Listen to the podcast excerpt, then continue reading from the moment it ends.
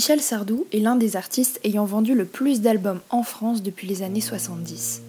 En plus de cinquante ans de carrière, il a produit vingt-six albums studio, dix-neuf albums live et au total, il a vendu plus de vingt-quatre millions d'albums rien qu'en France. Dans ce premier épisode d'Histoire de musique, je vous propose de dresser le portrait d'un artiste qui a dérangé autant qu'il a suscité l'admiration. Je vous présente Michel Sardou.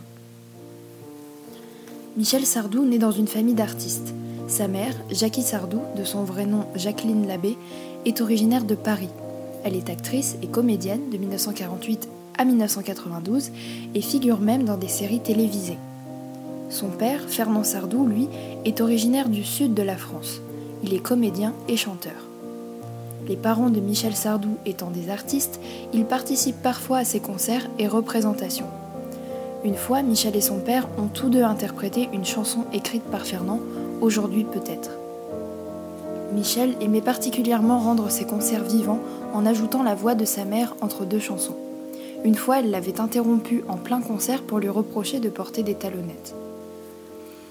Entouré de ses parents dans le milieu du cinéma et du music-hall, Michel hésite entre le théâtre et la musique. C'est finalement accompagné de son ami d'enfance Michel Fugain que Michel Sardou se tourne presque essentiellement vers la musique et se présente en dix-neuf cent soixante-cinq à Paris au micro d'Eddie Barclay. Il enregistrera à cette occasion son premier quarante-cinq tours, dont le premier morceau s'intitulait « Le Madras ». À partir de dix-neuf cent soixante-cinq et surtout dans les années soixante-dix, Michel Sardou va affirmer ses positions à travers ses chansons. En effet, Michel Sardou est connu pour ses prises de position très tranchées sur certains sujets. En dix-neuf cent soixante-sept, peu de temps après ses débuts dans la musique, Michel Sardou, assez téméraire, marque les esprits avec une première chanson assez clivante. Le contexte politique international est alors très agité. Les Américains sont en pleine guerre du Vietnam et sont très critiqués par rapport à cela, notamment en dix-neuf cent soixante-huit. En France, le général de Gaulle déclare la sortie de la France de l'OTAN, ce qui marque son indépendance vis-à-vis des États-Unis en cette période de guerre. À ce moment-là donc, Michel chante « Les Ricains ». C'est une manière pour lui de dire que c'est aussi grâce aux Américains si la France est une démocratie. Si les Ricains n'étaient pas là, nous serions tous en Germanie, dit-il. D'une certaine manière, Michel critique l'anti-américanisme ambiant à cette période, ainsi que l'ingratitude du politique et des opposants à la guerre du Vietnam. Mais là où Michel Sardou provoque davantage, c'est lorsqu'il interprète la chanson à la télévision en levant le bras et imitant ainsi le salut nazi. Cet affront fait à la fois aux pacifistes de mai soixante-huit et aux gaullistes est très mal vu, si bien que la chanson « Les Ricains » sera censurée à la radio. En deux mille neuf, dans son autobiographie, Michel disait lui-même, je cite, « La chanson m'a valu la haine de la gauche qui m'a traité de facho et celle des gaullistes qui m'ont pris pour un emmerdeur. » Aux côtés de son ami Jacques Revaux, Michel, qui est alors vu comme étant un artiste de droite, réactionnaire voire machiste, écrira encore des chansons qui dérangent comme « Au temps des colonies ». Au temps des colonies le fait passer pour un nostalgique du temps où la France possédait des colonies en Afrique noire. Pourtant, ici, Michel expliquera avoir joué un rôle. Et de manière générale, toutes les chansons de Michel Sardou ne sont pas des chansons qui témoignent de sa propre existence. Dans le temps des colonies, Michel raconte, et ce verbe encore une fois a son importance, la vie d'un vieux colon témoignant son passé dans les colonies françaises. En fait, les chansons de Michel Sardou font l'objet d'une surinterprétation quasi systématique par l'extrême gauche qui ne supportait pas et qui supporte encore à certains égards toujours mal que l'on puisse aborder certains thèmes dans des œuvres. Il y a aussi eu les villes des solitudes. Michel chante avec toute la fougue qui le caractérise, la solitude et les pensées qu'un homme alcoolique peut ressentir. Il y transmet également toute la violence et la brutalité des pulsions qui animent ce même personnage.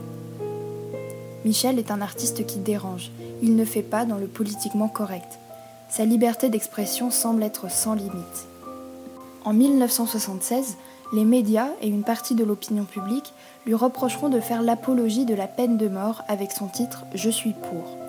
Le morceau est écrit en réaction à l'affaire Patrick Henry, cet homme qui enlève et assassine le petit Philippe Bertrand, sept ans au moment des faits. C'est à l'annonce de cette affaire au journal de vingt heures sur T F un que le présentateur Roger Giquel prononcera cette fameuse phrase « La France a peur ». En réalité, Michel expliquera en interview que « Je suis pour » est plutôt un plaidoyer pour la loi du talion et le cri de détresse d'un père réclamant la vengeance pour son fils que l'apologie de la peine de mort.